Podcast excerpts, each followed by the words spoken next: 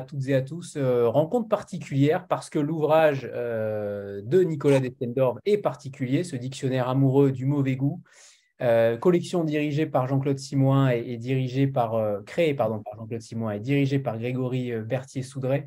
Nicolas, vous êtes journaliste, écrivain, et donc après le dictionnaire amoureux de Paris, voici celui du mauvais goût, et d'ailleurs celui de Paris, j'imagine. Je ne sais pas si vous aviez inséré euh, Anne Hidalgo, mais en tout cas, elle revient ici.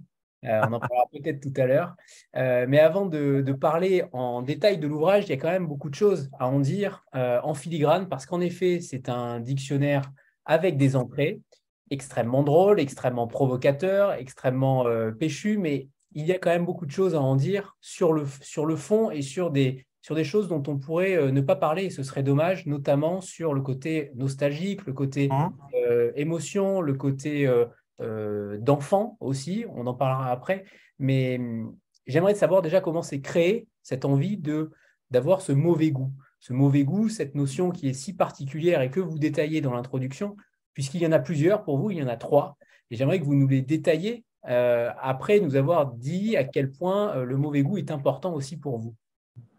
Bah, le mauvais goût, en fait, c'est mon goût. C'est-à-dire de toute façon, c'est quelque chose de totalement subjectif. Que, comme, comme à chaque fois, on me demande de définir le mauvais goût. J'en suis incapable. J'ai fait 600 pages euh, en essayant de le définir. Le mauvais goût, il y a autant de, mauvais goût que d'individus sur cette planète. C'est la subjectivité absolue. Euh, d'où ce besoin, pour moi, de diviser le, mauvais goût en, deux camps. C'est-à-dire qu'il y a le mauvais goût avec un cœur, qui est le mauvais goût que j'aime, que je défends, que je voilà, que je et qui correspond à, des sensibilités très intimes et très décalées. Euh, donc, puisqu'on va de A à Z, c'est le mot andouillette en l'occurrence, qui est le premier. Et le mauvais goût avec un as de pique, là, c'est vraiment c'est les choses que je déteste, qui, qui sont à l'opposé du kitsch, c'est-à-dire c'est du, en fait, c'est du vrai mauvais goût sans ironie, sans second degré, et c'est les zones d'activité commerciale pour, pour parler d'un Z. Mais ce qui s'était passé, c'est qu'à l'origine, donc j'avais fait Dictionnaire amoureux de Paris, donc en 2015, il est sorti et j'avais commencé bien avant. Et comme ça avait plutôt bien marché, il m'avait dit, bah, les éditeurs, ce qui était de Jean-Claude Timon était déjà parti à l'époque, m'avait dit, bah, fais-nous-en un autre. Euh, ce serait intéressant de voilà que tu creuses que tu creuses ce sillon. Et à l'époque, j'avais proposé les séries télévisées qui, était, qui est une de mes passions profondes. Et je me suis rapidement rendu compte que c'était tout à fait impossible parce que toutes les semaines, j'en trouvais une encore mieux que la semaine précédente. Et j'étais complètement un peu, j'allais dire, euh, dévoré par mon sujet. Et rapidement, j'ai juste laissé tomber et j'ai même laissé tomber le projet. J'avais signé un contrat. Je me disais, un jour, il faudra que, que je m'y plonge vraiment. Et, euh, et puis, entre-temps, la Maison Plan a changé parfois de, plusieurs fois et parfois de, patrons, d'interlocuteurs. Moi-même, j'ai vu différentes personnes et à chaque fois, j'en disais, bon, tu as quand même un contrat chez nous. Et finalement, mon copain Grégory, que je connaissais depuis des années, qui se retrouve à la tête des, et, avec talent à la tête des dictionnaires amoureux, me dit, euh, je, déjeune, je, je, déjeune avec lui, je dis, il me dit, bon, tu as quand même ce contrat.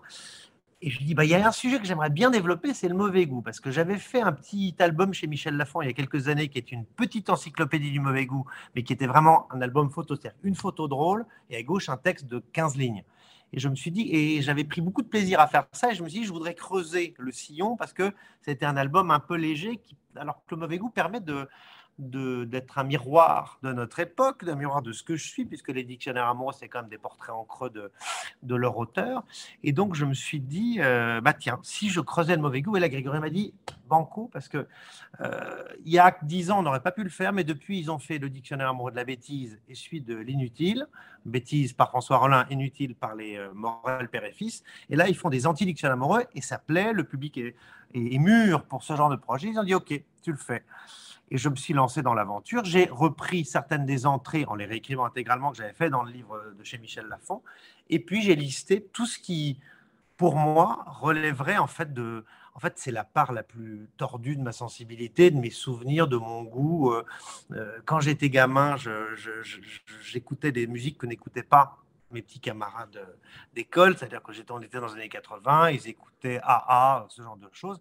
Et moi, mon père me faisait écouter des chansons de Reventura ou de Georgius ou de Bert Silva. donc pour moi, la musique, c'était ça. Et déjà à l'époque, on disait, mais qu'est-ce que tu écoutes Qu'est-ce que c'est que ce. Il n'utilisait pas le mot mauvais goût parce que c'était. Euh, on n'utilisait pas ce mot-là à l'époque, mais voilà, il, me regardait un peu de traviole. Et je me suis rendu compte que ce goût qui m'a formé, qui était considéré comme mauvais par beaucoup de gens, bah, c'est mon, mon, ma colonne vertébrale, c'est ma sensibilité, c'est ce qui coule dans mes vers, dans les veines et dans mes vers peut-être.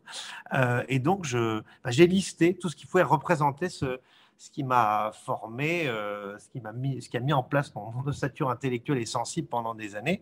Et, ça a donné ça. C'est-à-dire que je suis allé dans ma bibliothèque, dans ma discothèque, dans ma vidéothèque, et j'ai pointé, je parler de ça, de ça, de ça, de ça, en bien ou en mal, pour faire cette constellation très euh, subjective que j'ai appelé mauvais goût, qu'on aurait pu aussi appeler un dictionnaire amoureux de la mauvaise foi.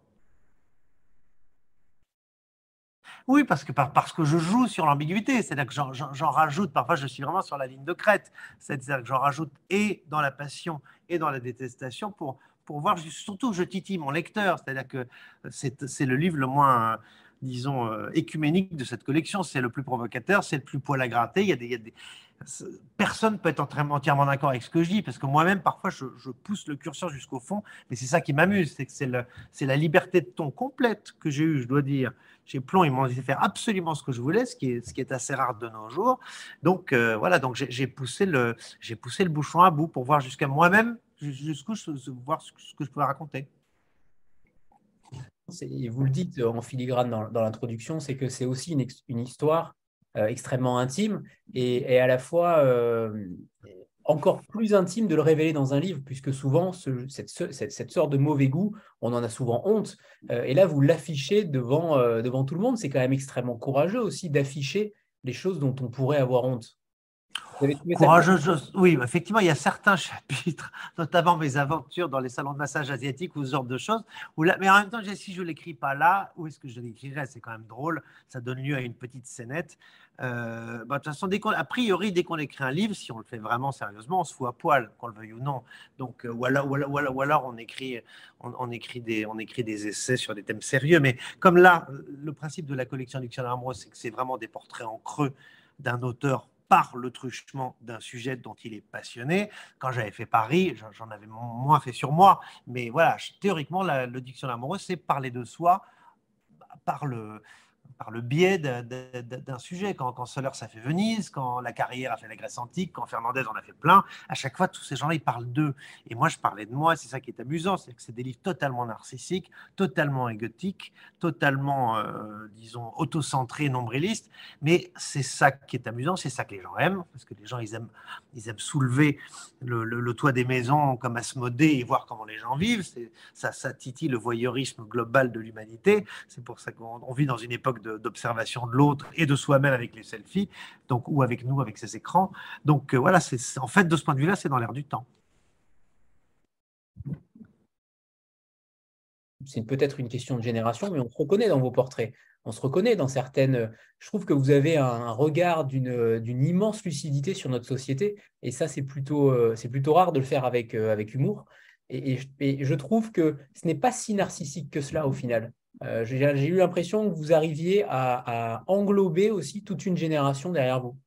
Bah, C'est-à-dire que en fait, je suis né en 74, donc j'ai 48 ans aujourd'hui. Donc c'est aussi un dictionnaire amoureux de la tranche 1975-1990 à peu près, ou 95 peut-être. C'est la génération Giscard-Mitterrand. Euh, moi, c'est là que je me suis formé. Ce sont des émissions de télévision, ce sont des personnages, ce sont des écrivains, ce sont des, des figures médiatiques de, l'époque. Euh, et voilà, et j'avais envie de parler de tout ça. Je veux dire, je, des gens après parfois, même euh, ma, compagne qui a 12 ans de moins que moi, elle me disait parfois, mais ça parle à qui ces choses-là? Je disais, écoutez, ça parle à, ça parle à moi, et à peut-être des gens qui ont vécu ça. Sinon, c'est pas grave. L'important, c'est que je ressuscite ces gens-là, même si on les a oubliés. Euh, le, but n'est pas d'être intelligible par absolument tout le monde. Voilà, c'est pas un livre. C'est quand même mes choix à moi, avec des, des, options très tranchées dès le début. Je ne vais pas commencer à, à à le niveler par le bas pour que ça parle à tout le monde. Sinon, c'est pas c'est pas amusant. sinon, je, rate mon coup. Mais euh, mais mais c'était euh, ce qui était amusant, c'était de ressusciter tout un pan de ma mémoire euh, cinématographique, télévisuelle, radiophonique, littéraire, musicale.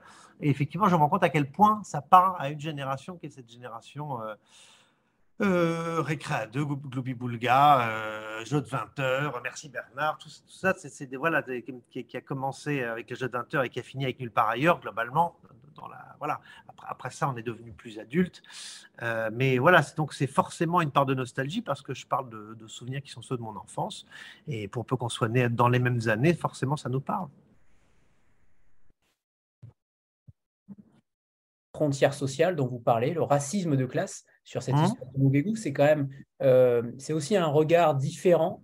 Euh, il n'y a pas besoin forcément d'en faire un pamphlet. Là, vous, vous, le faites avec humour, euh, avec différentes entrées, mais c'est quand même un regard d'une, aussi d'une certaine cruauté, d'une certaine évolution de la société qui, qui évidemment, j'ai l'impression en tout cas que vous n'aimez pas cette société-là. En tout cas, vous l'aimez moins que celle d'avant.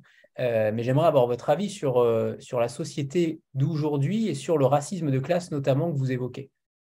Alors, le racisme de classe, justement, je voulais éviter dans les entrées de prendre des, des, des, entrées de mauvais goût qui soient trop, qui soient plus une frontière de classe qu'une qu'une qu'une qu'une séparation plus intellectuelle, esthétique, voilà. Parce que sinon, c'était trop facile. C'est-à-dire que c'est, on est toujours le plouc de, de quelqu'un ou le snob de quelqu'un. Donc, quoi qu'il arrive, je voulais éviter ça, mais euh, disons que notre société est une société que j'observe comme tout le monde, et comme mon métier est d'observer, à la base je suis journaliste, puis ensuite quand on est journaliste, et puis à fortiori romancier, on observe les autres, on observe la vie, des, pour peu, pour peu qu'on lève le nez dès qu'on marche dans la rue, ben on, regarde, on regarde ce qui se passe. Le problème c'est que les gens, ils marchent comme ça au lieu de marcher comme ça. Et voilà, moi, je me m'efforce pas, enfin, surtout en ce moment, puisque j'ai une patte folle, je regarde vraiment ce qui se passe devant moi. Euh, et euh, voilà, pour peu qu'on observe, on, ne peut qu'être euh, intrigué, parfois un peu effrayé, mais de toute façon, je pense que c'est le propre de chaque génération de se méfier du monde qui vient et de, se retourner vers le monde d'avant, en disant oui, c'était plus confortable parce que ça correspond aux, aux assises dans lesquelles j'ai poussé. Et, en plus, comme moi, je suis, j'ai grandi avec trois générations de retard, puisque j'aimais des musiques, des films ou des livres qui avaient, qui avaient été, euh, qui étaient apparus 30, 40 ou 50 ans avant ma naissance. Donc j'ai un décalage de base, ce qui fait que de toute façon, je suis né vieux con et que je le resterai.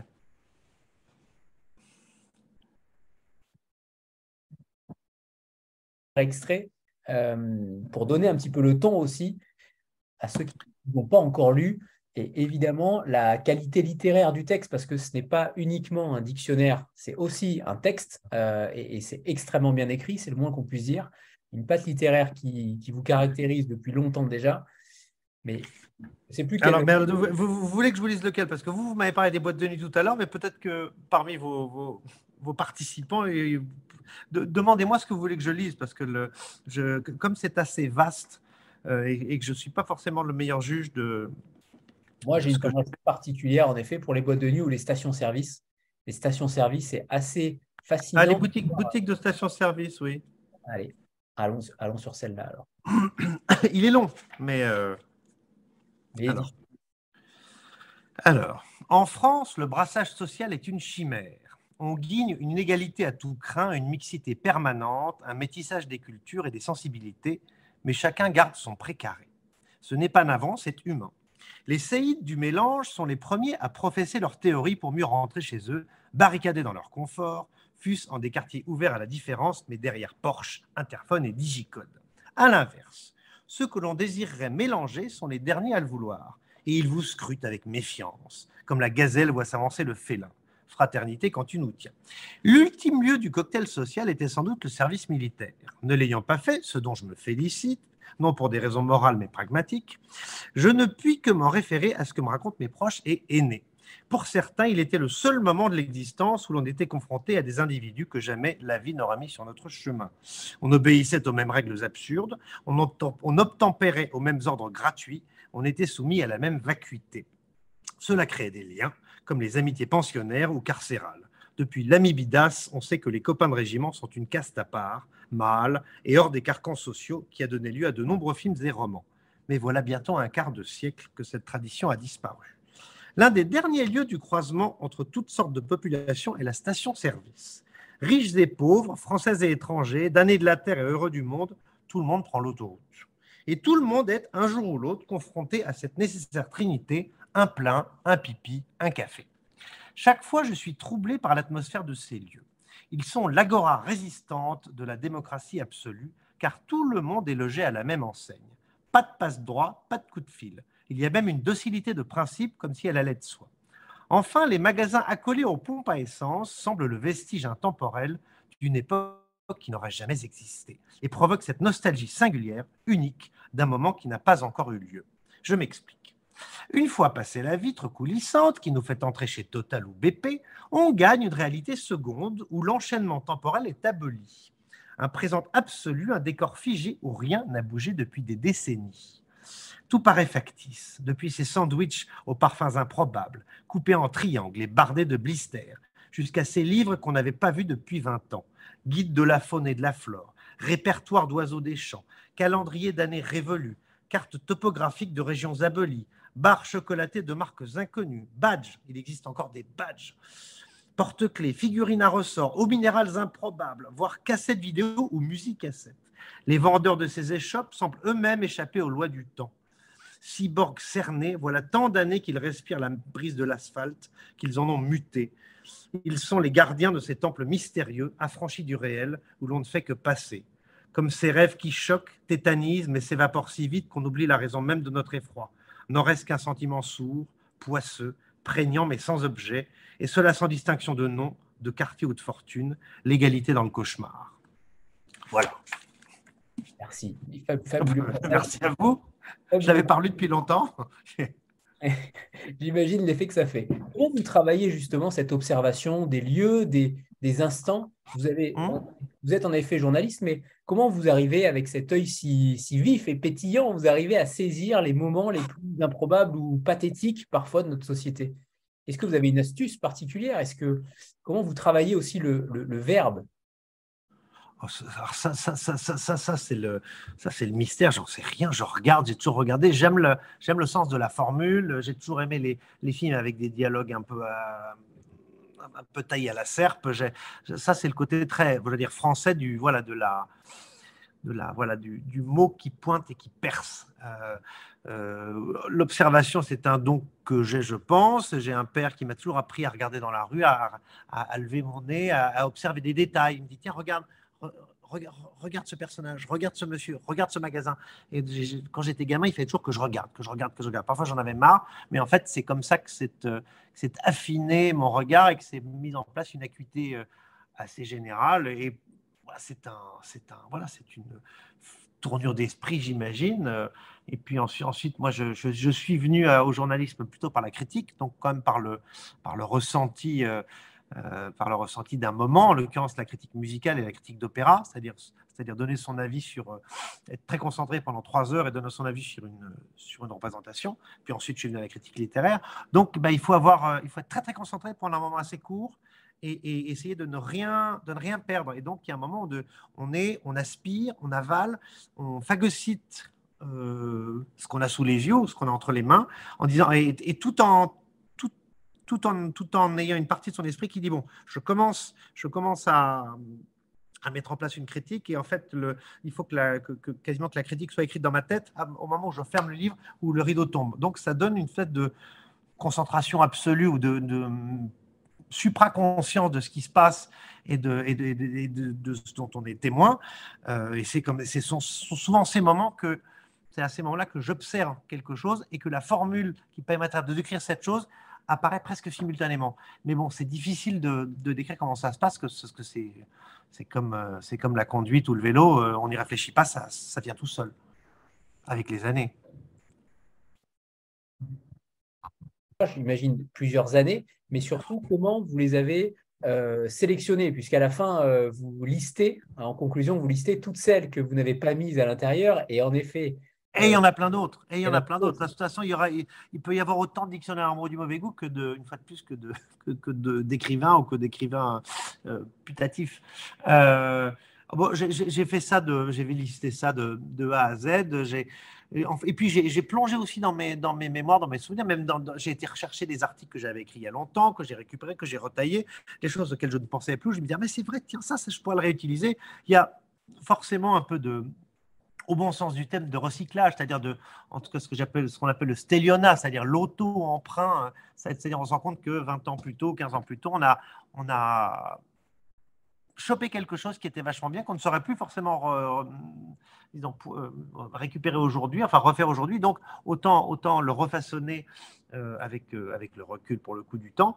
Et donc, j'ai il y avait des entrées qui étaient totalement inédites, des choses que j'avais déjà faites et que, que j'ai repatouillées. Donc, c'est une sorte de grand patchwork de ma propre sensibilité sur quasiment un quart de siècle. C'est aussi pour ça que je pense que ça, que ça fonctionne, c'est que c'est pas, ça n'a pas été écrit vraiment de A à Z maintenant.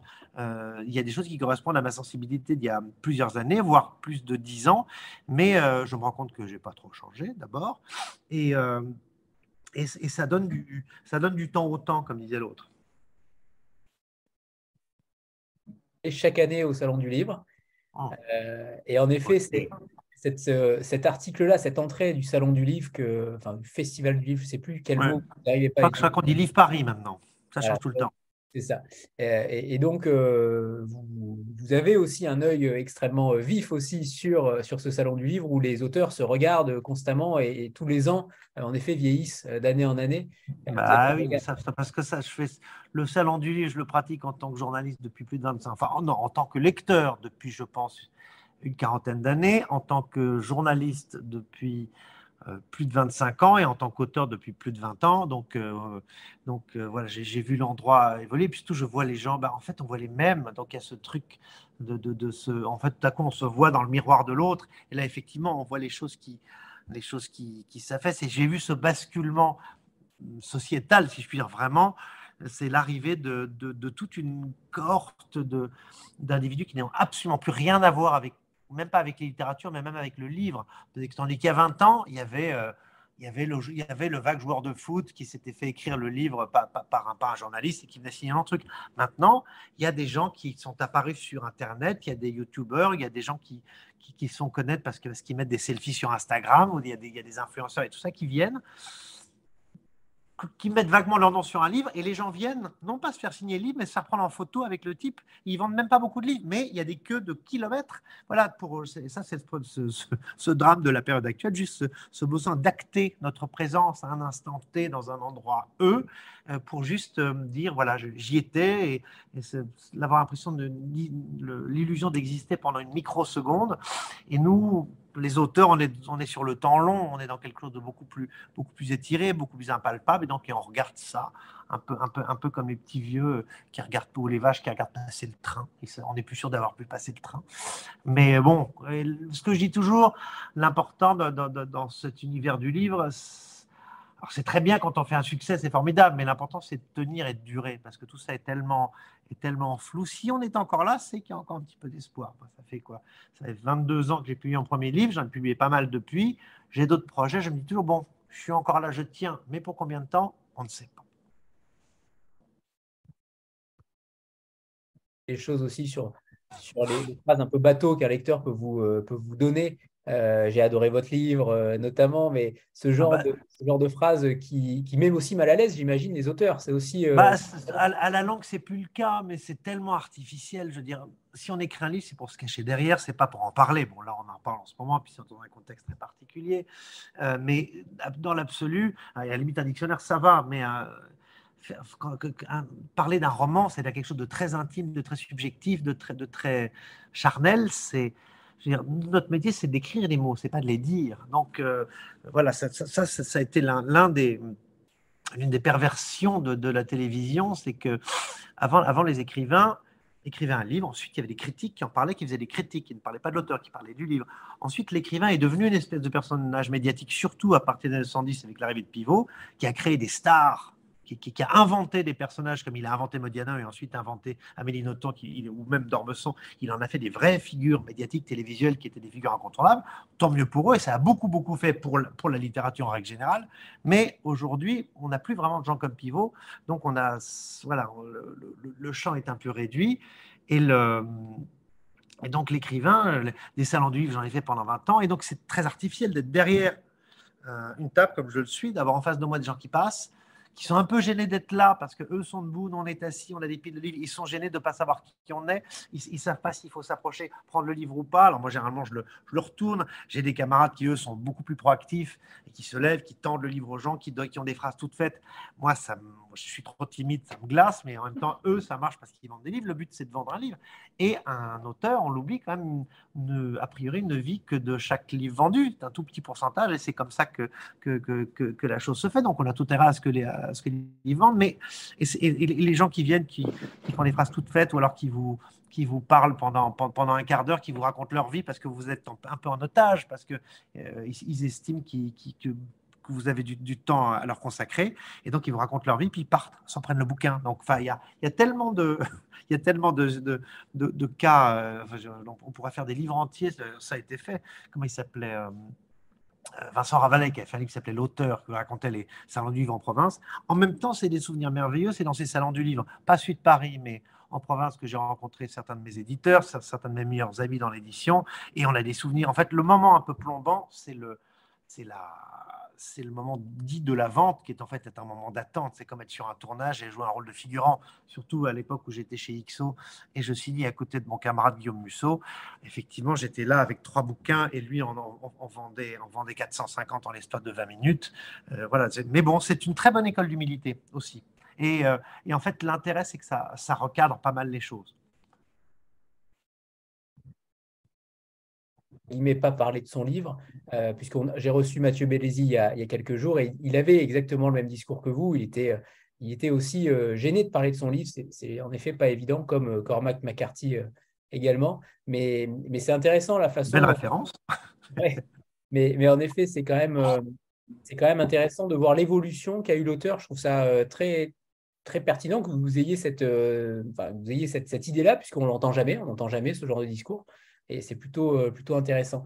Euh, est-ce que d'ailleurs certaines entrées sont passées de mauvais goût à bon goût au, au, fil de vos années? Est-ce qu'il y en a certaines qui sont passées de l'un à l'autre Et que pour vous, le bon goût, finalement, s'étiole ou se convertit au mauvais goût et vice-versa? Alors, laissez-moi regarder un peu. Globalement, comme je dis, comme j'ai la fameuse entrée sur Belle du Seigneur que vous avez mis sur Instagram, effectivement, quand je l'ai lu la première fois, c'est peut-être ça a posteriori qui m'a énervé, j'ai été assez à la fois agacé et bluffé. Et au bout du compte, avec le recul, l'agacement a pris de loin le, pas sur, le, sur une forme d'admiration, en tout cas de, sidération. Euh, mais sinon, bon, mais, ça, ça, mais là, j'avais 18 ans. Sinon, globalement, non, je suis assez, je suis assez ancré dans mes, ancré dans mes certitudes et, et plutôt têtu. Donc, je pense que je je, je m'y tiens. Je, Peut-être qu'il y aura des conversions, mais, euh, mais euh, globalement, tout ça est totalement assumé, affirmé. Et bon, mais toujours avec le côté un peu funambulesque et potage d'une. Voilà, c'est un livre, c'est un livre joyeux. Ce n'est pas une thèse. Je ne démontre rien. Je ne fais que qu'exposer des vues très partiales, très subjectives, parfois provocatrices, mais qui, voilà, le, but. Je ne cherche pas à convertir, à démontrer quoi que ce soit. Euh, d'ailleurs, il y a deux entrées qui sont, euh, qui sont écrites, mais par le vide. Euh, Aya Nakamura et Iselt. Euh, alors, j'aimerais que vous nous en parliez. Alors, c'était évidemment une idée de génie, c'est le moins qu'on puisse dire, avec tout cet amas de mots et cet amas de, livres, et d'avoir deux entrées euh, qui sont euh, vides, hein, comme je l'ai montré tout à l'heure, mais je trouve ça véritablement si symbolique, si... si, eh ben là, là, là, là, là, on peut dire que la Providence a joué pour nous. En fait, le livre a été intégralement relu par, des, par un service juridique chez Plomb. Chaque entrée a été verrouillé, relu. Et en fait, ils m'ont laissé absolument tout passer. Euh, il fallait juste parfois mettre des références de texte. Il y a deux entrées qui ont euh, posé problème. C'était l'entrée Aya Nakamura libre propos et l'entrée Isolt libre propos. Parce que l'une et l'autre, il y avait il y avait à chaque fois une dizaine de citations de l'une et de l'autre euh, que j'avais glanées dans, le, dans la presse, à la télévision et tout ça, qui étaient des verbatim. C'était, je n'avais rien retouché. Dans le cas d'Aya Nakamura, j'avais même rajouté une ou deux phrases de ces chansons, aussi les chansons, qui d'un point de vue euh, syntaxique et grammatical était très intéressante. Et, euh, là, ils ont dit, ils ont dit euh, on peut, on, peut, on peut se marrer avec tout le monde, mais alors ce genre de personnalité qui a d'énormes maisons de disques et d'énormes moyens derrière, ils vont nous envoyer des batteries d'avocats, ne serait-ce que parce que on a, on, a pris une phrase d'une chanson, ils vont demander des droits, donc, donc il faut il faut qu'on les retire. on était la veille du départ au point à tirer. C'est-à-dire que si on retirait une page entière, deux pages entières, ça foutait en l'air toute la mise en page et tout l'index à la fin qui nous avait demandé des mois. Et j'ai dit, eh ben non, on va faire quelque chose d'encore plus cohérent, on va, on va laisser une page de blanc, ce sera bien plus intéressant, bien plus cohérent et bien plus probant que si j'avais mis des phrases que de toute façon les gens n'auraient pas compris. Alors autant être dans, puisque je voulais démontrer du vide, autant être dans la vacuité, parce que là on est dans la vacuité au carré ou au cube, et ce qui fait que l'une et l'autre sont représentées par une page blanche. Voilà. Donc vous voyez, parfois, les, les voies du Seigneur sont impénétrables. sujet en vogue en ce moment que vous traitez aussi, et c'est l'écriture inclusive et le, véganisme. Autant dire que vous êtes en colère contre ces deux, phénomènes. Et la démonstration que vous faites de l'écriture inclusive euh, dans un poème est, vraiment édifiante, à tel point que le poème en devient totalement illisible. Et, c'est vraiment, euh, vraiment une idée aussi euh, surprenante d'y avoir mis le poème, la poésie, non pas un roman, puisqu'en effet, dans un roman, ça aurait pu être beaucoup plus lisible. Là, dans un poème, c'est assez incroyable de voir à quel point ce n'est pas envisageable. Bah, C'est-à-dire que bon, là, j'ai enfoncé le bouchon très loin. C'est-à-dire j'ai pris un des poèmes les plus classiques de la littérature française, qui est l'Albatros de Charles Baudelaire. D'abord, c'est court, parce que là, je n'allais pas prendre les animaux malades de la peste ou le bateau ivre, on s'en sortait plus. Mais là, j'ai pris un poème court que, a priori, tout le monde connaît ou a lu au moins une fois, parce que de toute façon, on l'a tous appris à l'école en troisième ou en quatrième. Euh, et j'ai poussé le bouchon jusqu'au bout, et même en, en, tordant, euh, dans mon sens, les règles de l'écriture inclusive, c'est-à-dire que euh, les, fleurs, du mal, je l'ai écrit avec un accent circonflexe, ce qui évidemment est faux, mais je c'est une sorte de démonstration par l'absurde pour montrer que c'est totalement anti-artistique, anti-esthétique, anti-littéraire et totalement idiot. Euh, faire ça éventuellement dans des textes juridiques qui ne sont lus par personne ou dans le journal officiel, d'accord, mais on ne va pas commencer à relire euh, à, réviser, puisqu'on est dans une époque de révisionnisme permanent, à réviser la littérature française euh, à l'aune d'une idéologie totalement, euh, disons, circonstanciée, qui est juste le reflet de notre époque. Mais, mais, c'était d'abord, c'était extrêmement drôle à faire. Et, et, ça, voilà, c'est juste, juste une démonstration par l'absurde, mais c'est que c'est comme ce qui se passe en ce moment avec les livres de, Roald Dahl ou de, ou de Ian Fleming, ou, comment, ou, en Angleterre, on, réécrit des textes pas par, à, l'aune des idéologies contemporaines où effectivement on n'a plus le droit de dire gros, on n'a plus le droit de dire vieux, il faut trouver des périphrases. Enfin, les, gens deviennent complètement fous, ils mettent de l'idéologie partout. C'est le même problème que j'ai avec le véganisme, c'est-à-dire que moi, d'abord il, y a de l'art, il y a de la création, il y a du plaisir. Quand tout à coup on plaque de l'idéologie, on, plaque de l'idée, on plaque de l'engagement là-dedans, je m'en méfie considérablement. Euh, et, surtout quand, tous ces gens-là font du prosélytisme. Mais dans le cas, dans, le cas de l'Albatros, effectivement, ça a fait marrer tout le monde parce qu'il y a beaucoup de gens qui étaient d'ailleurs, enfin certaines personnes qui étaient plutôt favorables à ça m'ont dit effectivement que là, en lisant ça, ils se rendent compte que, que, que voilà, que, que c'est assez probant. Particulièrement aimé, en effet, celui-ci euh, est à lire, je pense, parce que euh, il est assez également assez, euh, assez drôle, c'est le moins qu'on puisse dire. Mais ce que j'ai beaucoup aimé, c'est que vous ne jugez jamais en réalité. alors, vous jugez certes avec une certaine mauvaise foi, mais oui, ah bah oui, c'est pas drôle. mais, je, n'ai jamais senti la, la dictée à autrui, la dictée au lecteur. J'ai jamais senti que vous vouliez aller euh, faire rentrer le lecteur dans une certaine idéologie. Et ça, c'est plutôt intéressant. Ah non, ça, moi, moi je, me, je me défends, mais parfois on me le reproche. Moi, je, voilà, je me défends d'avoir la moindre idéologie. Moi, j'ai pas de, je n'ai de leçons à donner à personne. J'ai juste une des opinions très tranchées, mais je fais jamais de prosélytisme. Moi, je n'entraîne personne. J'ai pas, j'ai pas une âme de gourou. J'ai pas une âme de, de capitaine, de chef d'équipe ou de condottière. Moi, je suis, voilà, je suis dans, mon, dans, ma petite tour d'ivoire, je raconte mes histoires, j'invente mes petits mondes, et voilà, si ça amuse les gens, tant mieux, mais voilà, je ne, je ne, je, ne veux convertir personne.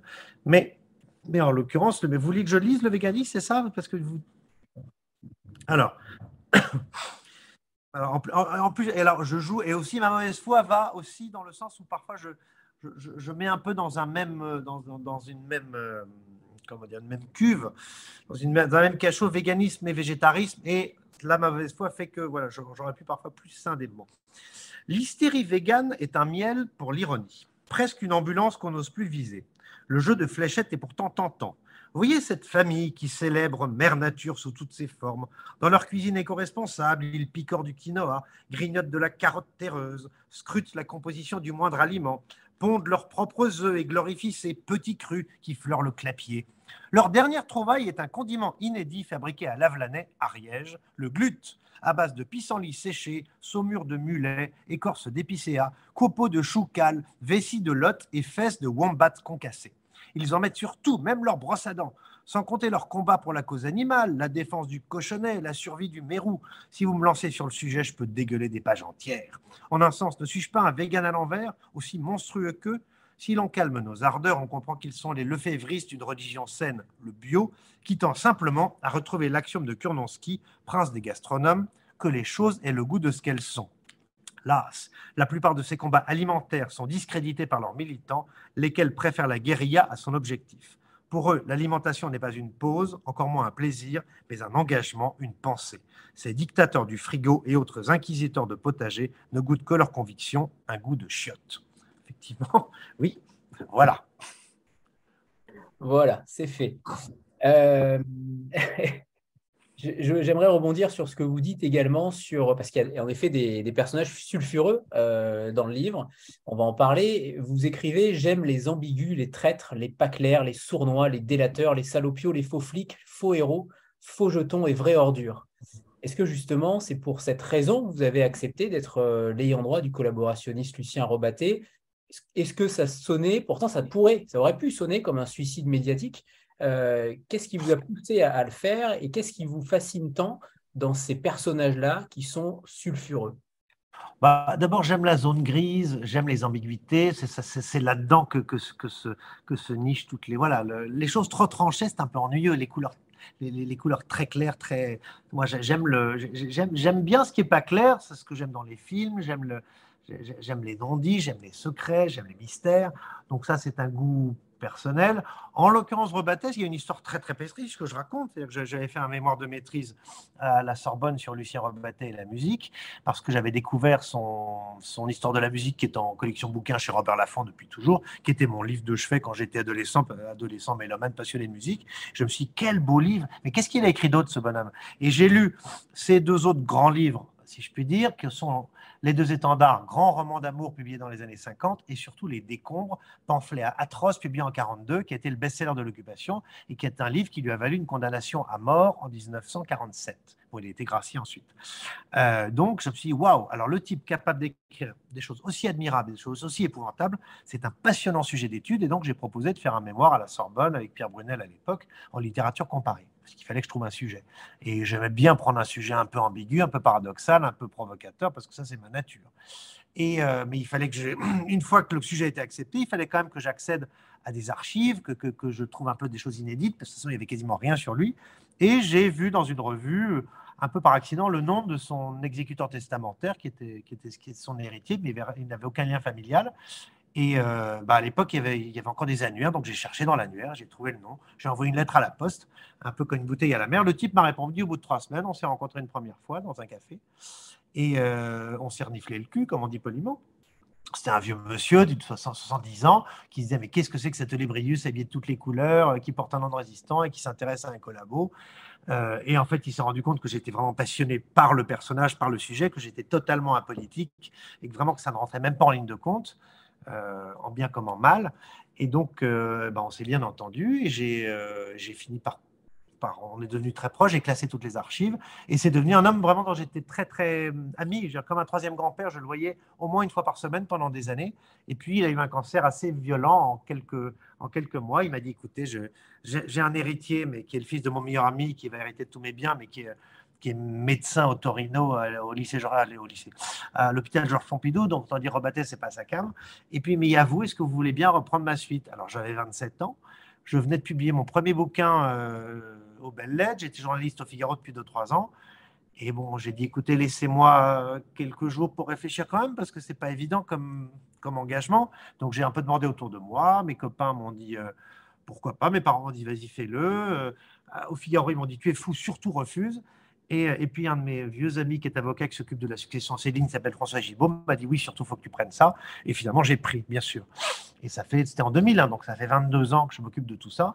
Et sans doute, ça m'a porté préjudice, mais comme je suis, j'allais dire, pas soupçonnable d'activisme de, politique, je veux dire, je porte pas de brassard avec une croix gammée, euh, toutes ces choses-là. Voilà, moi, c'est vraiment pour des raisons littéraires que je me suis intéressé à ça.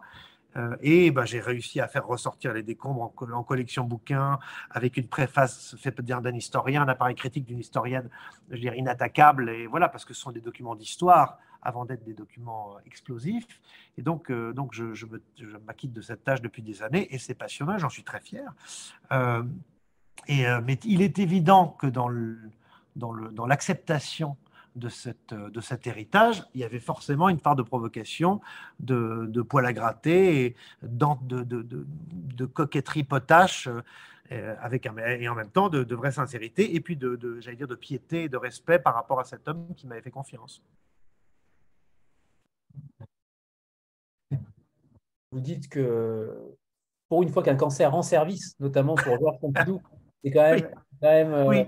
Là, là c'est très douteux c'est très douteux, je mais, mais, mais, mais, je suis tout à fait. Euh, je suis tout à fait sincère. Je veux dire, euh, là, vous parlez de l'article sur, le, style Pompidou.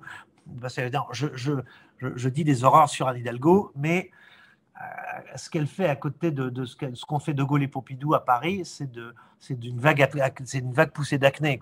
Voilà, c'est vraiment pas très grave. C'est des choses qui se nettoient. Alors que De Gaulle et Pompidou, enfin, ces années-là, ont détruit un bon tiers de Paris de façon irrémédiable. On, a livré la ville aux promoteurs. On a, par, cette obsession du modernisme tout craint, on a construit des horreurs qui sont qui sont pour l'instant toujours là et que, dont, dont, Paris ne se remettra jamais, ne serait-ce que la tour Montparnasse, Jussieu, toute une série de choses. Et effectivement, euh, l'ami Pompidou, qui est un type remarquable, normalien supérieur, grand connaisseur de la poésie française, mais obsédé du modernisme et de l'automobile, euh, avait des projets pour Paris qui font frissonner. Il voulait faire cette fameuse autoroute qui aurait été euh, de la porte de la Villette jusqu'à la porte d'Italie, c'est-à-dire du nord au sud, qui aurait entièrement couvert le canal Saint-Martin. Euh, adieu l'hôtel du Nord et adieu les petits, euh, les petits bistrots vin nature d'aujourd'hui.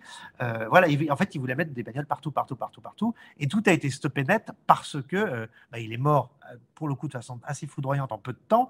Et Pompidou et Giscard moins par souci de préserver Paris que par principe pour ne pas faire ce qu'avait fait son prédécesseur, a tout annulé. Voilà, c'était plus par, par, par, ego et par fierté que par euh, amour de Paris que, que Giscard a fait ça, mais bon, la fin justifiait les moyens, et vraiment, on a échappé au pire.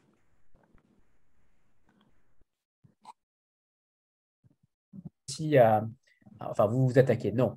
Vous, alors, on ne va pas dire réhabiliter, mais on va dire, en tout cas, vous, êtes, vous, euh, vous mettez en avant les qualités de chaque artiste, qu'il s'agisse de Tony Duvert ou de, ou de Dieudonné. Vous mettez ou en Camus aussi.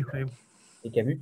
Euh, vous remettez en, avant leur œuvre pour montrer à quel point c'est un gâchis et en disant qu'ils font aller bien trop loin, bien entendu. Mais justement, quelle est votre position par rapport à ce difficile débat justement sur la séparation de l'œuvre et de l'artiste? J'imagine qu'on a déjà la réponse, mais quand même. Bah, c'est insoluble parce que voilà, j'aimerais ne pouvoir ne, me concentrer sur le, sur, uniquement sur l'artiste. Puis, puis, il y a encore il y a la différence entre ceux qui sont vivants et en activité et ceux qui sont morts depuis longtemps. Ceux qui sont morts depuis longtemps, voilà, non, ils sont plus. Voilà, le, le, problème est différent.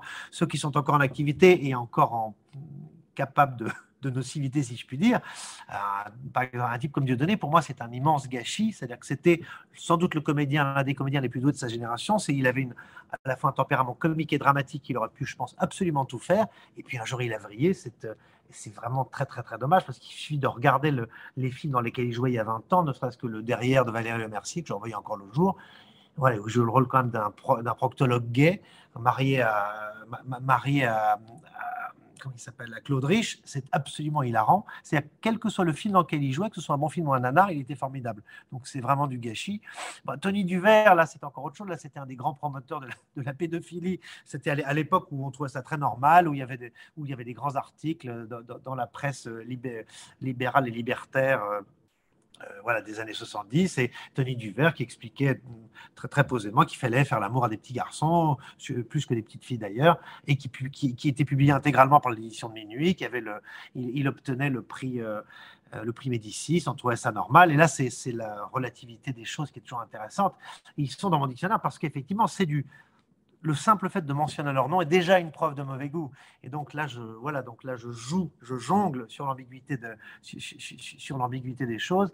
Mais euh, et les œuvres de Duvert, c'est une langue magnifique. C'est d'un point de vue stylistique, tout comme d'ailleurs Camus dont on parlait. Ce sont, ce sont des auteurs où là, effectivement, il y a il y, a un tel hiatus entre parfois ce qu'ils racontent et la façon dont ils le disent, mais euh, de qui je parle d'autres, effectivement, il y a, dans, la, série, oui, il y a ces gens-là. Mais, euh, mais bon, c'est éternel le problème, la différence. C'est très compliqué de euh, savoir que. Alors, jamais je ne, me, je, ne tournerai la, disons, le, je, refuserai de lire un livre d'un type parce que le type a été atroce, abominable, humainement. Ça, ça, à la limite, ça ne me regarde plus. L'un de mes écrivains favoris, c'est Paul Morand, euh, et, dont j'ai découvert vraiment la médiocrité et la bassesse euh, en lisant la biographie de Pauline Dreyfus il y a, trois ans, qui est, une amie qui a fait un travail remarquable. Je, savais que le type était, euh, était pas terrible, mais alors vraiment là, j'étais parfois embarrassé de, devant, la, lâcheté de certains de ses propos et, la médiocrité humaine surtout de, l'individu. Mais il a écrit certaines des plus belles pages de la littérature française du XXe siècle, et ça, c'est comme ça. Si on va creuser, si on va regarder dans, l'arrière-salle de, tellement d'écrivains, de grands individus, bah, on trouve, ce sera toujours un peu crapoteux. Donc voilà, au bout d'un moment, le, en tout cas pour le pur plaisir de, des mots, voilà, le, le, style avant tout. Mais ça n'excuse rien. Le style n'excuse rien. Le talent, même le talent oblige. Mais euh, tant pis, moi, moi quand, quand, j'aime une phrase, quand j'aime une musique, euh, je ne vais pas regarder, euh, ça m'empêchera, voilà, je ne vais pas regarder ce qu'a fait l'auteur. Et si je le sais, tant pis pour moi, mais ça ne m'empêchera pas de l'apprécier. combattre certaines idées ou non, c'est uniquement la qualité littéraire ou qualité artistique qui prime? Ah oui, il n'y a, pas, il a jamais d'idéologie, il n'y a jamais de combat chez moi. C'est-à-dire, que le... Mais en revanche, bah, par exemple, dans le cadre Batet, j'ai voulu que, les décombres ressortent dans d'excellentes conditions avec un excellent appareil critique pour qu'on recontextualise et qu'on se rende compte à quel point les mots peuvent être dangereux parce qu'on ne peut pas mettre sur un même plan voilà, un pamphlet sorti en 1942 et, et, les textes de Tony Duvert ou même de Renaud Camus ou, les sketchs de Dieudonné. Les, les époques ne sont pas les mêmes et les enjeux sont absolument pas les mêmes. Mais c'est intéressant de voir pourquoi en, en, en juillet 42 au moment de la du livre, un livre comme Les Décombres a pu sortir, obtenir un énorme succès.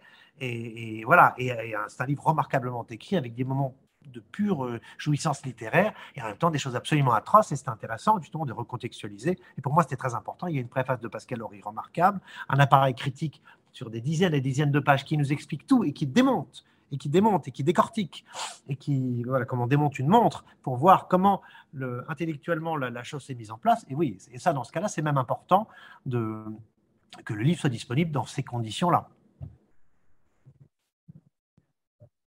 Oui, mais Céline, le truc, c'est que, en l'occurrence, les pamphlets de Céline, pour le coup, on est dans la littérature pure. Il n'y a quasiment pas d'idéologie, c'est de la, c'est une espèce d'hystérie antisémite. Il n'y a pas de, y a pas de discours quasiment derrière, derrière le, les pamphlets de Céline. C'est une espèce de logre verbal. Les décomptes de Robates, ce sont des mémoires politiques. Il parle d'exemples précis, il explique, il met en place un livre de journaliste.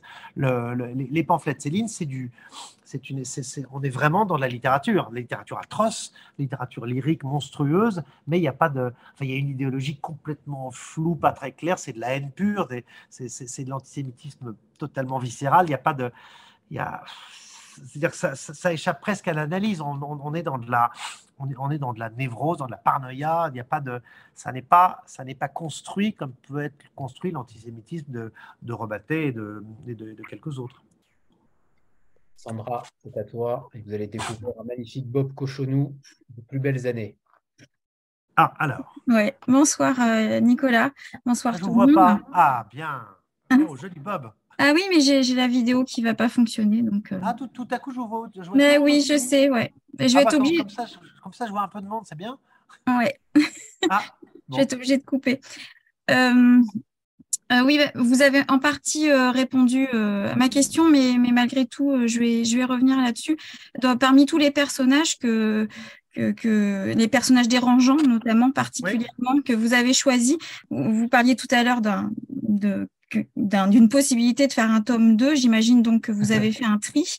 Est-ce que, au-delà de la qualité littéraire dont vous parliez à l'instant, est-ce que malgré tout, euh, vous avez choisi vos, euh, personnages dérangeants dans ce qu'ils avaient peut-être de, plus, irrévérencieux pour en parler, de ce qui allait le plus gratter en fait les, lecteurs de, votre dictionnaire? Voilà, est-ce que malgré tout, ça a compté dans les critères de vos choix?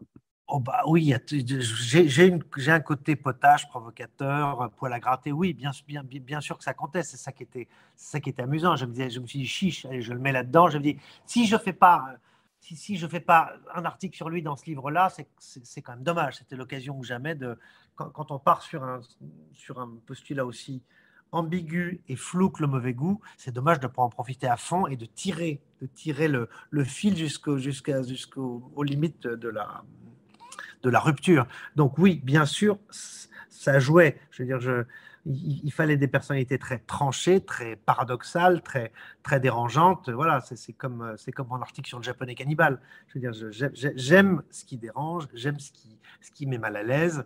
Et donc, euh, et, ce livre en, est le, est l'illustration, et ça m'a permis justement de, de, de jouer sur l'ambiguïté et de tresser des lauriers à des gens qui ne le méritent pas forcément, ou alors qui le méritent pour des, de, façon paradoxale. Voilà, donc c'est un livre, c'est aussi un livre forcément provocateur. Euh, Est-ce que ça répond à votre question? Euh, oui, oui, tout à fait, merci. Merci beaucoup. Parfait. Je vous en prie, je vous en prie. rester PA.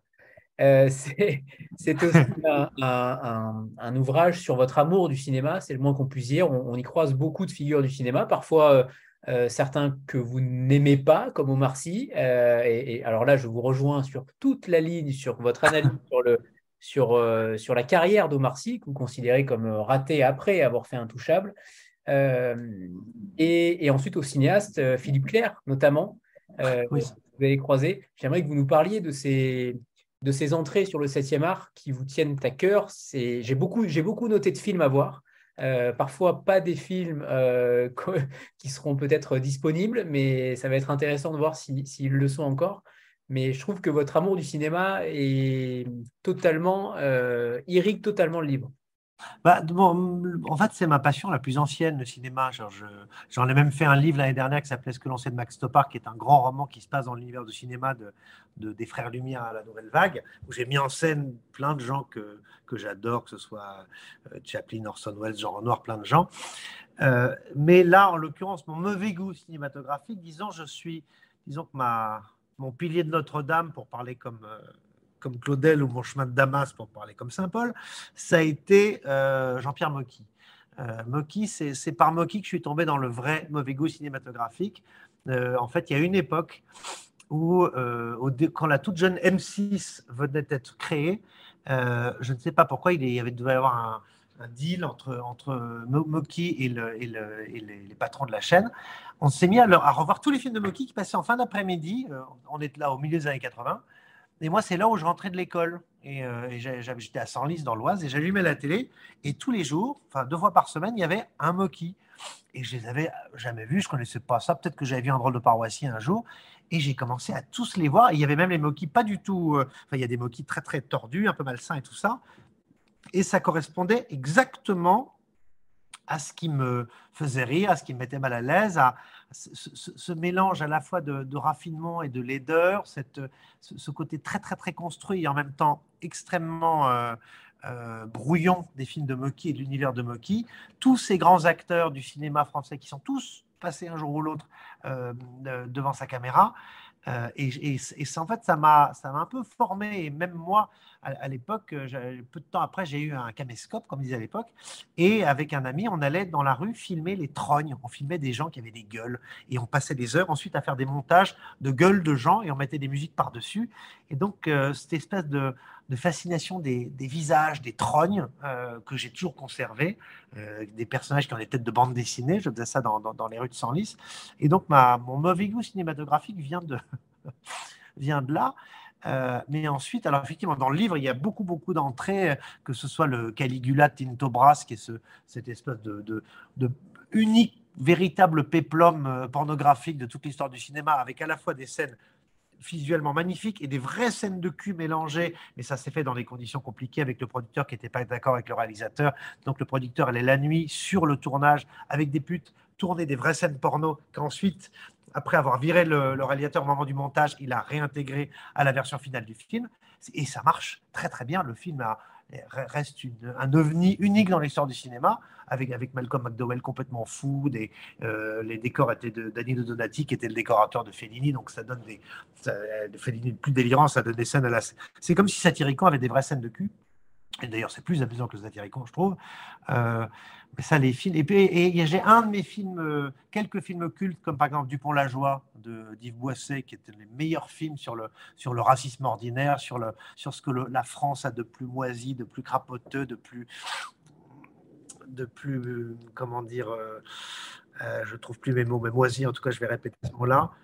Euh, et, ou alors La Traque, qui est un de, mes, vrais films cultes, La Traque de, Serge Leroy, qui est un film de 1975, euh, avec euh, Jean-Pierre Mariel, Michel Constantin, Philippe Léotard, Michel Lonsdal, Jean-Luc Bidot, où ce sont des, ce sont des, des chasseurs, des notables, un peu des notables à la Chabrol, qui, qui, qui, font une partie de chasse en Normandie un week-end, à l'automne, et l'un d'eux tombe sur une demoiselle dans les, dans les, euh, dans les bois et la viole et la laisse partir. Et en fait, comme ils se tiennent tous les uns les autres, ils, ils, ont peur qu'elle aille à la police euh, les dénoncer, ils décident de la traquer. Donc ils la traquent, ils la traquent comme du gibier. Et le film est d'une violence et d'une beauté formelle absolument admirable. Euh, mais voilà, je ne sais plus, là, mes entrées sur le cinéma, il y en a beaucoup, beaucoup, beaucoup. Donc dites-moi à la limite. En effet, c'est vous attaquez à un monstre.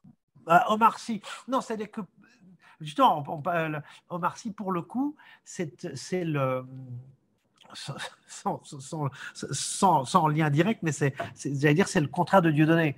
Dieudonné qui a, qui a une, une, sorte de, de, de, nature de comédien et de, nature théâtrale dramatique incroyable. Dieudonné, c'est le contraire. Il a juste un naturel merveilleux. C'est-à-dire qu'il est, il est Dieudonné, et il est Dieudonné formidable dans, dans Intouchable parce qu'il joue son propre rôle, il est d'un naturel absolument désarmant. On voit les interviews de lui à la télé, il est le même. C'est le genre de type avec qui on avait passé un week-end à boire des coups. Il est drôle, il est, il est fin, il a du charme, il a une bonne gueule.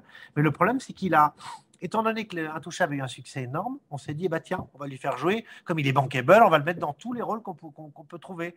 Et il s'est retrouvé avec des rôles qui n'étaient pas du tout faits pour lui. Il a joué le rôle de Knock, c'était absolument désastreux parce qu'il il ne sait même pas, c'est même pas, c'est même pas un vrai comédien. Il a un problème même de diction. On ne comprend pas toujours ce qu'il dit quand le texte est un peu sophistiqué. Euh, et, euh, et moi, j'ai toujours trouvé étonnant la, la, désespérante série inspirée d'Arsène Lupin, c'est absolument n'importe quoi.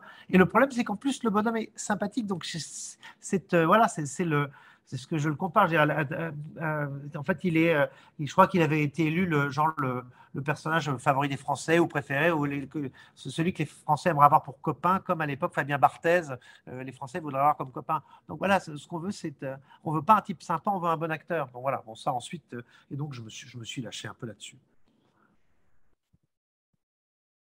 Ah oui, alors là, ça, mais ça, c'est ce que je dis, je ne l'avais, je ne l'avais pas vu quand c'était sorti. J'en avais même pas entendu parler et je, l'ai, tout le monde me dit, ah, faut que tu vois ça. J'ai vu que c'était sur Netflix et j'ai mis quand même, je le dis quatre fois, arriver à le voir en entier tellement je m'ennuyais et j'ai trouvé que tout était absolument ridicule, fabriqué, faux. Euh, et, euh, euh, et, quand j'en parle à des amis italiens, alors que certains sont en Italie, ils me disent mais qui détestent ce film parce que c'est comme c'est comme une vision de la France vue par des Américains. Tout est tout est fabriqué. Et puis la fameuse scène de la pêche euh, que je ne vous décrirai pas. ah, mais je, je, vois que quelqu'un parle du film Babylone. Alors, alors, justement, Babylone, je suis allé le voir. Alors là, on est vraiment à la frontière du bon et du mauvais goût. Et pour moi, j'ai été le voir parce que moi, j'avais plutôt aimé La La Land et Babylone. En plus, j'adore l'histoire du cinéma, j'adore l'histoire des débuts d'Hollywood, le passage du, du, mur au parlant, c'est une chose qui me passionne. Et je suis allé le voir et je dois dire que au bout du compte, j'ai fonctionné. Il y a des choses qui m'ont en fait horripilé, mais mais il y a tellement de virtuosité, tellement d'énergie, tellement de d'amour du cinéma et de, et de, de, fantaisie visuelle. Et puis, j'ai Margot Robbie, euh, je dois dire que voilà, Elle fait son petit effet. Enfin, j'ai trouvé ça jouissif. Un peu écœurant. Il y, il y, a, trop, mais en fait, c'est une. Euh, de toute façon, c'est un type qui est amoureux de la comédie musicale. Il avait fait des comédies musicales avant. Là, c'est une comédie musicale. Simplement, ça n'est pas chanté. Il n'y a pas de ballet, mais c'est filmé, construit et joué comme une comédie musicale.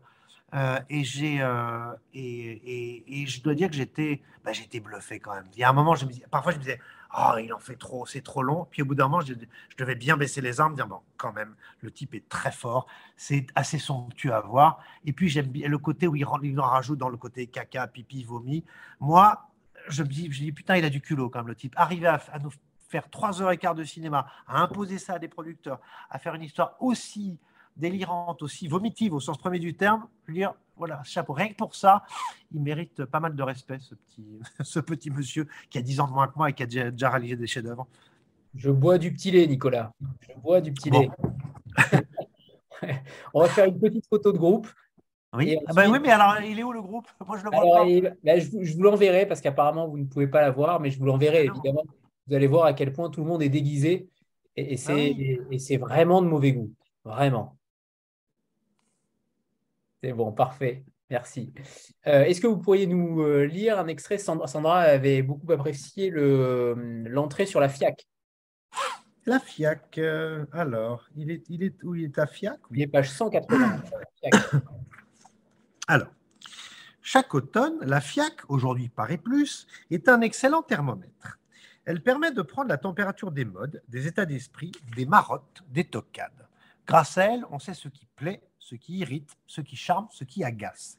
Le spectacle est souvent plus dans les allées que sur les stands.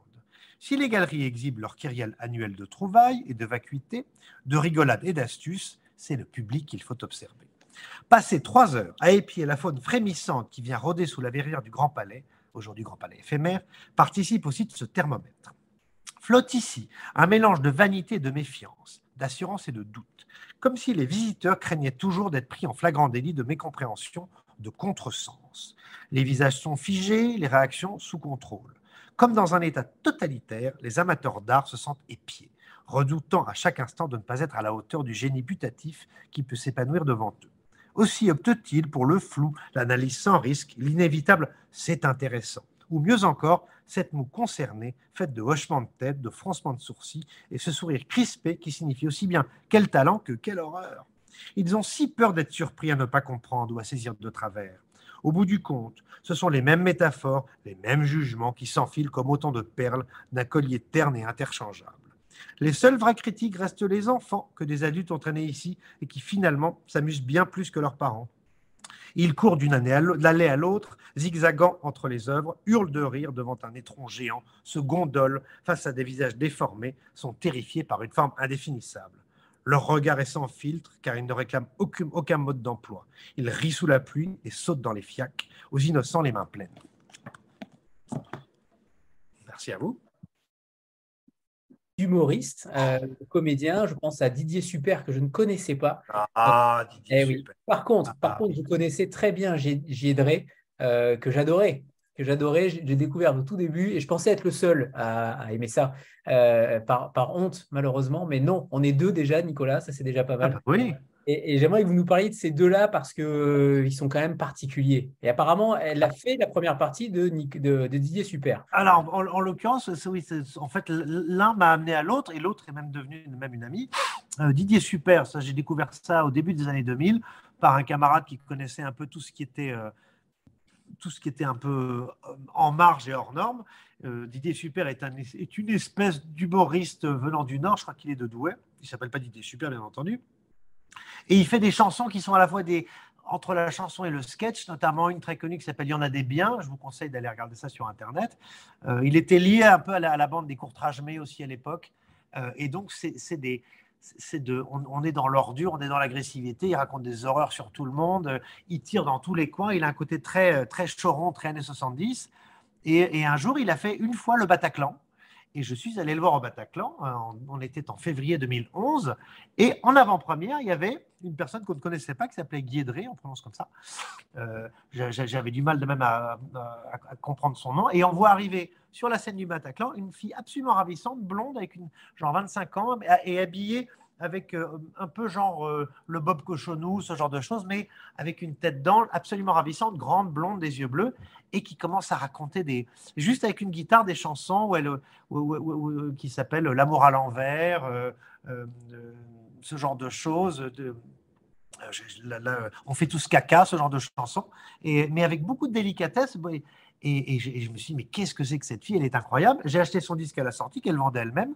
Et puis, et puis, et puis je, je, je, suis en contact avec elle. On est même devenus amis. Puis elle a continué à, à, mener sa carrière. Et euh, voilà, c'est le. Elle, elle est vraiment ce mélange de raffinement et d'ordures et qui me fascinent. J'avais fait un papier sur elle un jour, j'avais appelé Brassens à la tronçonneuse. C'est d'une, c'est-à-dire qu'elle dit des, elle dit des, des, choses terribles sur le monde actuel. C'est sur la, sur la misère sexuelle, c'est sur la solitude, c'est, le croisement en fait, c'est le croisement de Welbeck et de la Schtroumpfette. Euh, et donc il y a quelque chose d'incroyablement lucide sur le monde actuel et tout ça fait avec beaucoup de délicatesse, une, un raffinement d'une subtilité. Et puis en plus c'est une fille absolument adorable.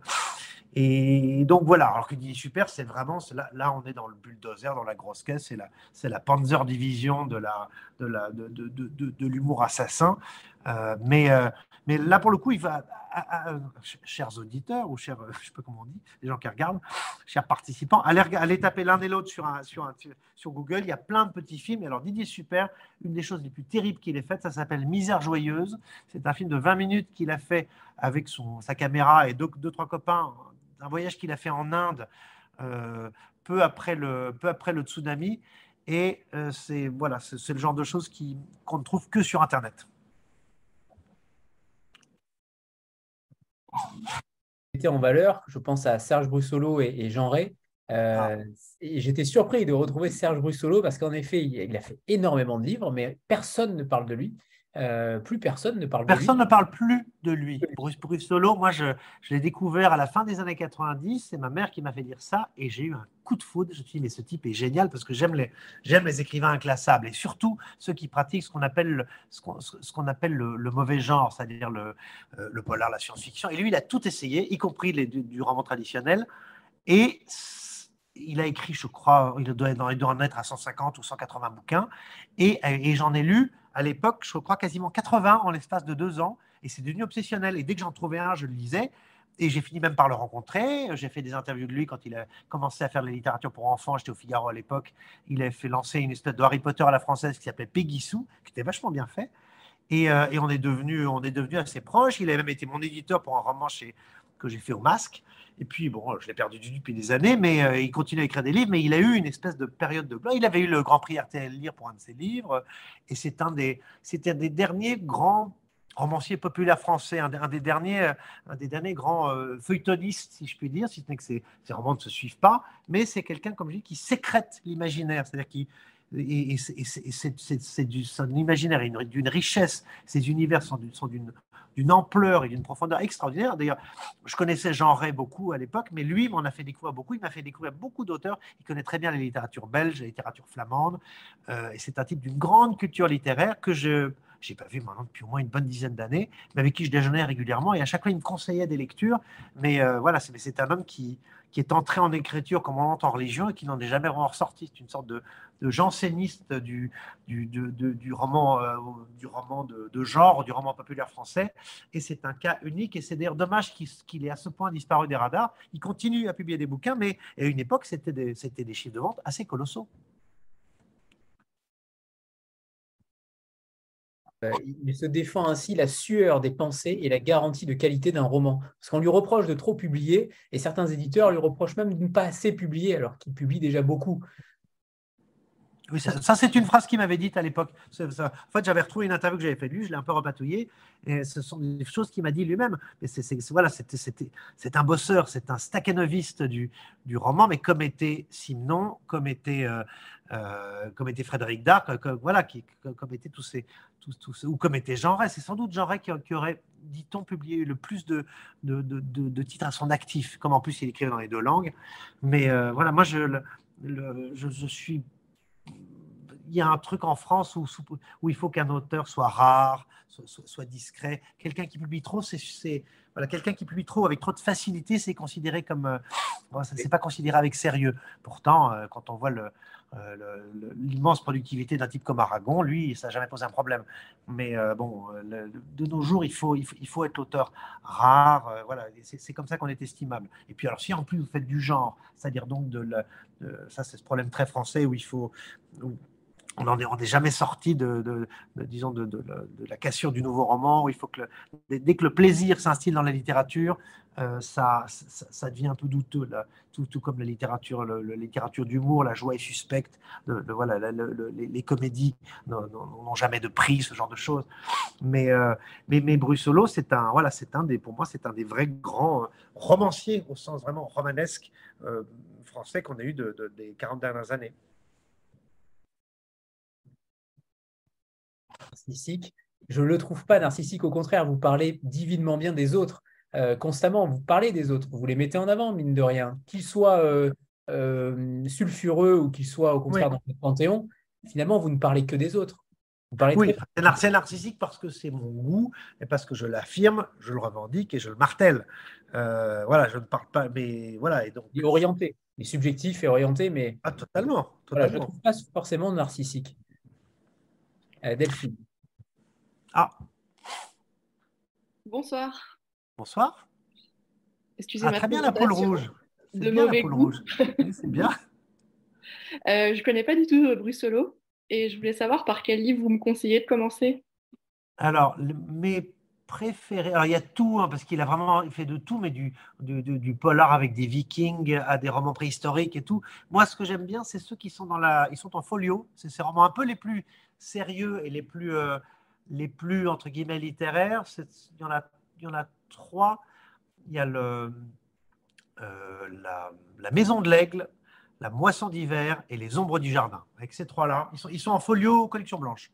Ils étaient ressortis chez De Noël. Ils ont été publiés entre, je crois, 92 et 95, euh, ce qui est, à mon sens, sa meilleure période. Et c'est trois, euh, trois petits chefs-d'œuvre. Voilà. C'est, du, on est entre le thriller et le roman psychologique c'est des histoires très étranges, malsaines. Alors, je les ai, je les ai jamais relues. J'en ai gardé des souvenirs émerveillés. Je les ai pas relus. Enfin, peut-être que je les relis. Peut-être que je serais déçu. Mais franchement, je pense que, voilà, je pense que ça vous plaira.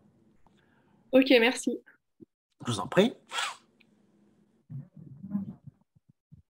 où vous faites référence à... oui. Et oui, et oui, alors j'en avais entendu parler parce que j'ai une formation juridique, mais j'imagine que beaucoup ne l'avaient pas, pas vu. Euh, c'est un livre, donc, euh, cher Armand Collin, L'héritage de Vichy, qui liste donc les 100 choses, les, 100 euh, lois qui ont été euh, pensées ou promulguées, qui sont encore en vigueur aujourd'hui, et des lois qui, en effet, sont euh, très contemporaines, très sociales. Qui font partie de notre quotidien, oui. Partie de notre quotidien. J'aimerais que vous reveniez sur ça parce que vous êtes très provocateur sur, le, ah sur une phrase en particulier. En voici quelques exemples. Grâce à ou à cause de. Et le à cause de est entre parenthèses et non pas le grâce à. bah oui, il, faut, fortement. C'est un livre quand même provocateur. Attends, je reprends je reprends l'entrée. Je ne sais plus comment je l'ai comment Oui. Tac, tac, tac. C'est quand même très pratique d'avoir une entrée par, par lettre. C'est beaucoup plus facile pour retrouver les extraits. Voilà, voilà. Euh, non, bah voilà. Euh, bah, ça, c'est un livre qui m'avait fasciné, euh, fait par une, historienne très sérieuse, Cécile Desprairies, qui effectivement, elle, a fait aussi, la, elle a même fait un deuxième avec des lois allemandes. Euh, c'est les 100 mesures euh, voilà, initiées, instaurées ou validées par Vichy qui sont encore en vigueur aujourd'hui. Et, c'est des choses, voilà, la carte nationale d'identité, l'accouchement sous X, la journée des mères devenue la fête des mères, les Noëls d'entreprise, l'heure d'été, l'heure d'hiver, la sirène, la première mercredi du mois, le développement de la télévision, qui en fait, c'est les Allemands qui ont vraiment développé la télévision, en l'occurrence à Paris. Euh, la non-assistance à personne en danger, ça c'est très intéressant. Parce qu'il y a deux pays au monde où ça existe, c'est la France et l'Allemagne, parce que c'est imité d'une loi nazie obligeant les populations opprimées à venir en aide aux soldats allemands blessés pendant les attentats terroristes. C'est-à-dire que effectivement, un, soldat allemand se faisait, euh, se faisait devant vous, vous étiez obligé euh, de, lui venir en aide au, risque sinon de voilà d'être arrêté vous-même. Et, euh, c'est une loi que les, les Allemands ont imposée aux Français. Enfin, il y en a plein, mais le voilà le euh, le développement du Rick et Marguet, euh, l'IDEC, effectivement, devenu la FEMIS, l'école de cinéma, ça a été fondé par Marcel L'Herbier euh, sous l'égide de Vichy. le salaire minimum, ancêtre du SMIC, les meilleurs ouvriers de France, le médecin inspecteur du travail, Le salaire minimum. La pratique de l'alpinisme, l'essor du handball. Les Français ne connaissaient pas le handball, c'est un sport allemand, c'est pour ça qu'on dit handball et pas handball. Voilà. Donc, et ça, je trouve ça toujours. Euh, voilà. Ça, ça, ça, c'est vraiment le côté poil à gratter. Euh, voilà, le, ça, c'était vraiment une entrée un peu provo, tout comme l'entrée sur les, sur les pseudonymes. C'est toujours un peu bizarre de connaître les vrais noms des gens, ça, ça m'amusait. c'est en effet très réussi. Et quelle ne fut pas ma surprise de découvrir euh, la première entrée, euh, Henri Amoroso, donc, euh, ah. qui ouvre ce livre. Henri Amoroso, qui je connaissais en effet très bien son fils, je vous l'ai dit tout à l'heure, quand j'étais adolescent, mais j'étais totalement. je ne connaissais pas l'histoire de son père, je ne connaissais pas son père. J'ai été très surpris de découvrir la face cachée de ce père-là, et, je trouve que c'est un personnage qu'il faut absolument euh, connaître parce que, alors il est décédé il y a, peu de temps, euh, quelques années, mais je ne le connaissais pas, je l'ai découvert grâce à vous et je vous en remercie parce que ça permet d'avoir une vision euh, différente aussi de ce personnage-là. Est-ce que vous pourriez en parler? Ah, Henri Amoroso, en fait, c'est-à-dire ce n'est pas sa face cachée, au contraire, c'était sa face, c'était sa face publique, sa face ouverte qui, que, que, les gens connaissaient. C'était ce, ce psychiatre niçois qui avait une faconde vraiment méridionale, qui avait une tête de, il avait un côté un peu à la Rému ou à la Charpin, euh, mais qu'on a, qu'on a vu énormément à la télévision dans les années 70. Son grand combat, c'était c'était le. En fait, il, il luttait contre l'homosexualité. Il était persuadé que l'homosexualité était une maladie qui pouvait se guérir. Et, et comme il était très drôle et il avait beaucoup, et c'était une bête de scène. Et ben, il passait son temps dans les débats télévisés et dans les émissions euh, à la télévision, à la radio et tout ça, à, expliquer avec beaucoup de bonhomie ces théories complètement délirantes et totalement atroces, euh, notamment une fameuse émission il était en face de Jean-Louis Bory, qui était le fameux auteur, euh, en l'occurrence homosexuel, qui avait, qui, qui, qui, qui, avait dirigé, le, animé le Masque et la Plume pendant des années. Et il y, avait il y a un débat où il y a Bory versus Henri Amoroso, animé par Philippe Bouvard. Et c'est, euh, et c'est un truc euh, absolument extravagant. Et ce type-là avait pignon sur rue. Il, était tout le temps invité aux grosses têtes aussi parce qu'il était, parce qu'il était rigolo. Et sous prétexte que le type était rigolo et sympathique, eh ben on lui laissait dire des choses mais absolument hallucinantes. Ça, je, je vous conseille tous d'aller chercher Henri Amoroso sur Google Vidéo. Vous, vous verrez, c'est pas, pas piqué des hannetons. De laisser place à ce genre de, de personnage-là avec une grande verve, avec un grand, avec euh, beaucoup en effet de bonhomie et en laissant passer des choses abominables. Ça arrive, euh, mm. régulièrement, notamment chez Cyril Hanouna. Euh, Sandra, c'est à toi. Oui. ah, le Bob. Le Bob. Oui, oui ben, à nouveau, je vais être obligée de couper. Je suis désolée, j'ai des soucis de connexion. Euh, oui, c'est des sujets qui, euh, qui fâchent. Euh, justement, il y a certains lecteurs qui n'aiment pas trop la provocation. J'en fais, ah. fais, pas partie. Hein. Même sur Call Me By Your Name, je vous en veux pas du tout, alors que c'est un de mes films préférés. Donc, vous voyez. Le, but de ce livre, c'est d'être totalement, totalement subjectif et partial. D'ailleurs, parfois, je suis un peu agacé dans les, dans, les recensions. J'ai eu beaucoup d'articles de presse. J'ai de la chance. Et en fait, les, globalement, les gens ne ne réagissent, ne sont pas assez offusqués parce que putain, j'y vais franco en plus. J'y vais, euh, comme disait, j'ai eu un article dans, dans les échos et la fille a dit que j'y allais à la sulfateuse. C'est vraiment ça. Mais c'est curieux à quel point ça, passe. J'aurais voulu avoir, des, recensions de gens furieux, euh, disant que c'est un livre scandaleux. Et, et en fait, euh, bah, comme c'est fait de façon légère et rigolote, ça passe. Donc le rire est dangereux. C'était un peu, enfin, c'était ma question en fait. Je voulais savoir si vous, justement vous receviez des, euh, des réactions vives. Donc vous avez répondu. Euh, peut-être, je sais pas. Je me dis peut-être que les gens n'osent pas. J'en sais rien. Mais euh, effectivement, peut-être que les gens ont le sens de l'humour et, tant mieux. Mais j'ai l'impression que tout le monde n'a pas le sens de l'humour. Donc voilà. Bah, non, mais, mais comme c'est une collection qui est par essence subsiste. Peut-être c'est l'effet collection, peut-être que dans une dans, sous forme d'essai un peu plus un peu plus violent. Et comme j'ai une façon disons, un peu sautillante je peux, de présenter les choses un peu follet, ça passe, mais je raconte quand même parfois de vraies horreurs. Mais euh, j'aimerais bien que, que j'adorerais faire scandale. Moi, j'adore le scandale, j'adore la polémique. Et pour l'instant, il y en a. peut-être que tout le monde s'en fout. Puis, maintenant, les, voilà, en fait, peut-être que juste les gens n'ont pas, n'ont même pas entendu parler du bouquin. Tant pis pour moi. Mais j'aurais bien voulu avoir que, parce que je dis des choses parfois très, très, très limites et, et, revendiquées. Donc, euh, peut-être, peut-être que donc vous n'avez jamais eu à, besoin, n'avez jamais eu besoin, pardon, de, de, vous défendre, de défendre vos, vos, sujets en fait. bah, pour le, livre est, le livre est sorti euh, il, y a, il y a six semaines, donc peut-être j'ai peut-être encore le temps, mais j'aimerais bien que quelqu'un dise mais ce livre est une horreur, qui c'est ce type, facho, je sais pas quoi, tout ce que vous voulez. Euh, ça m'amuserait qu'il y ait un peu de sport, parce que là, mais on vit dans une telle époque d'autocensure, je crois que les gens même ne, s'autorisent plus à être offusqués. Déjà, ils s'autorisent plus à, dire des choses provocatrices, et maintenant ils s'autorisent plus à être offusqués par la provocation. Donc euh, voilà, les gens sont des veaux, c'est atroce.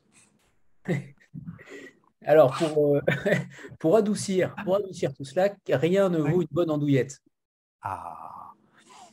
Ben, est-ce que, est que l'andouillette est une chose douce? Je ne sais pas. Mais ça, ça, ça, ça fait partie de, de, mes, de, mes combats depuis toujours. Parce que, comme je le dis, pour la moitié de l'humanité, l'andouillette, c'est une preuve, c'est une sorte d'acmé du mauvais goût. C'est-à-dire que c'est bizarre, ça pue, c'est un drôle de goût. Et moi, c'est une chose que j'aime depuis toujours. Donc euh, voilà, pour moi, c'était évident. J'avais fait un petit éloge de la gourmandise il y a, il y a deux ans chez, François Bourrin, maintenant ça s'appelle Édition Les Pérégrines, où j'en parlais déjà. Euh, moi, j'aime, tous les plats qui dérangent, j'aime les abats, j'aime la tête de veau, j'aime les tripes, j'aime la cervelle, j'aime tous ces trucs-là. C'est, sincère, c'est de la provocation, mais c'est aussi vraiment un, goût un goût intime revendiqué et pratiqué quasi quotidiennement. Euh, donc l'andouillette, pour moi, ça, allait de soi. Euh, ça allait de soi dans ce, euh, dans ce livre, parce que c'est vraiment le.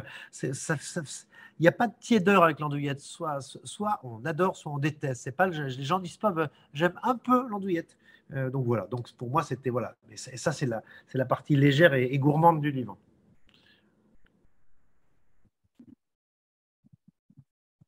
Des boîtes de nuit. Ah alors les boîtes de nuit. Je sais, j'ai ma, ma lubie des boîtes de ah nuit. Ben, vous, l'aurez elle, est vraiment très bien sentie aussi sur le, côté sociétal de notre époque euh, de l'enfermement. Euh, c'est très bien vu une fois de plus. Alors, j'ai toujours eu en sainte horreur les boîtes de nuit. Ces lieux me laissent, me laissent dans une sidération proche de l'effroi, car je ne comprends pas. Que fuient donc ces gens qui s'enferment dans des containers musicaux pour tressauter en vase clos? Agression auditive, promiscuité olfactive, articulations engourdies, souliers ruinés, migraine latente, et à part ça. Sans doute est-ce moi qui suis dans le faux, dans l'erreur, dans l'illusion de mes propres hantises, mais je n'ai jamais compris que des êtres humains aient besoin de se couper de toute parole pour oser enfin se dire les choses en les mimant. Regardez-les qui se contorsionnent en vagissant, qui se déboîtent artistiquement les os avec des visages de ravis de la crèche. Je sais bien que ce sont là les prémices nécessaires à quelques fusions d'essence, mais la parade nuptiale est belle chez les cerfs ou les oiseaux, pas chez les cadres épuisés par le labeur et qui ont besoin d'une bonne pédalée. Je vous suggère un test fort simple à réaliser. Avec votre téléphone, filmez les danseurs d'une boîte de nuit ou d'une soirée, puis visionnez le résultat sans le son. Cette désolante vacuité, c'est surtout effrayant. Ces visages sans sourire, cette transe douloureuse, ambiguë et cette profonde solitude. À l'inverse, un ballet sans musique, une danse authentiquement muette peut se révéler encore plus gracieuse et magique car elle est réduite à l'essentiel, le geste et le mouvement. Soyons immobiles avec respect pour contempler ce qui bouge avec sens, le reste n'est que convulsion. Voilà. se demande si, euh, si finalement, est-ce que vous êtes de bon ou de mauvais goût? Comment vous vous caractérisez? Oh, bah, je ne me caractérise pas, je suis. Là, j'ai fait mon bréviaire. Euh, franchement, ça, c'est à vous de. C'est vous qui venez de, venez de passer euh, une heure et demie avec moi. C'est à vous de. C'est à vous de dire. De toute façon, c'est à vous de définir. Chacun a sa définition du mauvais goût. Chacun a ses, chacun a ses rubriques, chacun a ses entrées. Et même chacun aime certaines entrées pour ou contre de mon livre et chacun a sa propre sensibilité. Euh, suis-je de mauvais goût? J'espère. J'espère. Mais et, parce que le mauvais goût, ça dérange, le mauvais goût, ça agace, le mauvais goût, ça irrite. Et moi, j'adore faire tout ça.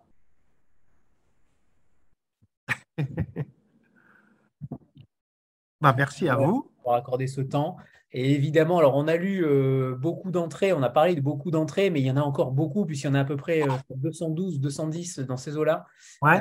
C'est à peu près ça. Donc évidemment, on peut pas toutes, euh, on peut pas en parler, on peut pas parler de toutes, mais il y a quand même des, des sacrées pépites à chaque fois.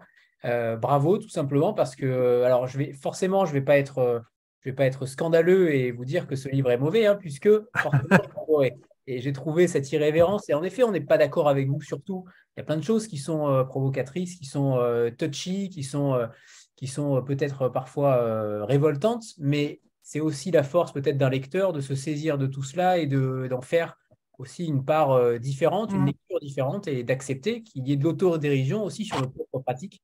Et ça, je trouve ça extrêmement intéressant. Merci Nicolas pour, euh, pour le temps et pour bah, Merci beaucoup. Et alors, si, si vous avez des, des, questions, je suis je, trouvable sur Instagram. Hein, si vous, les uns et les autres, si vous avez d'autres questions, je suis, euh, j'existe sur les réseaux sociaux malgré tout, ce qui est de très mauvais goût, mais il faut bien s'adapter à son époque. Et on a Merci beaucoup. Au revoir, à bientôt. Merci Nicolas. Au revoir tout le monde. Merci pour vos efforts de, tenue. Merci, à bientôt. Et je veux la photo. Ouais, je vous l'envoie, je vous l'envoie, bien sûr. À bientôt, merci. Au revoir tout le monde.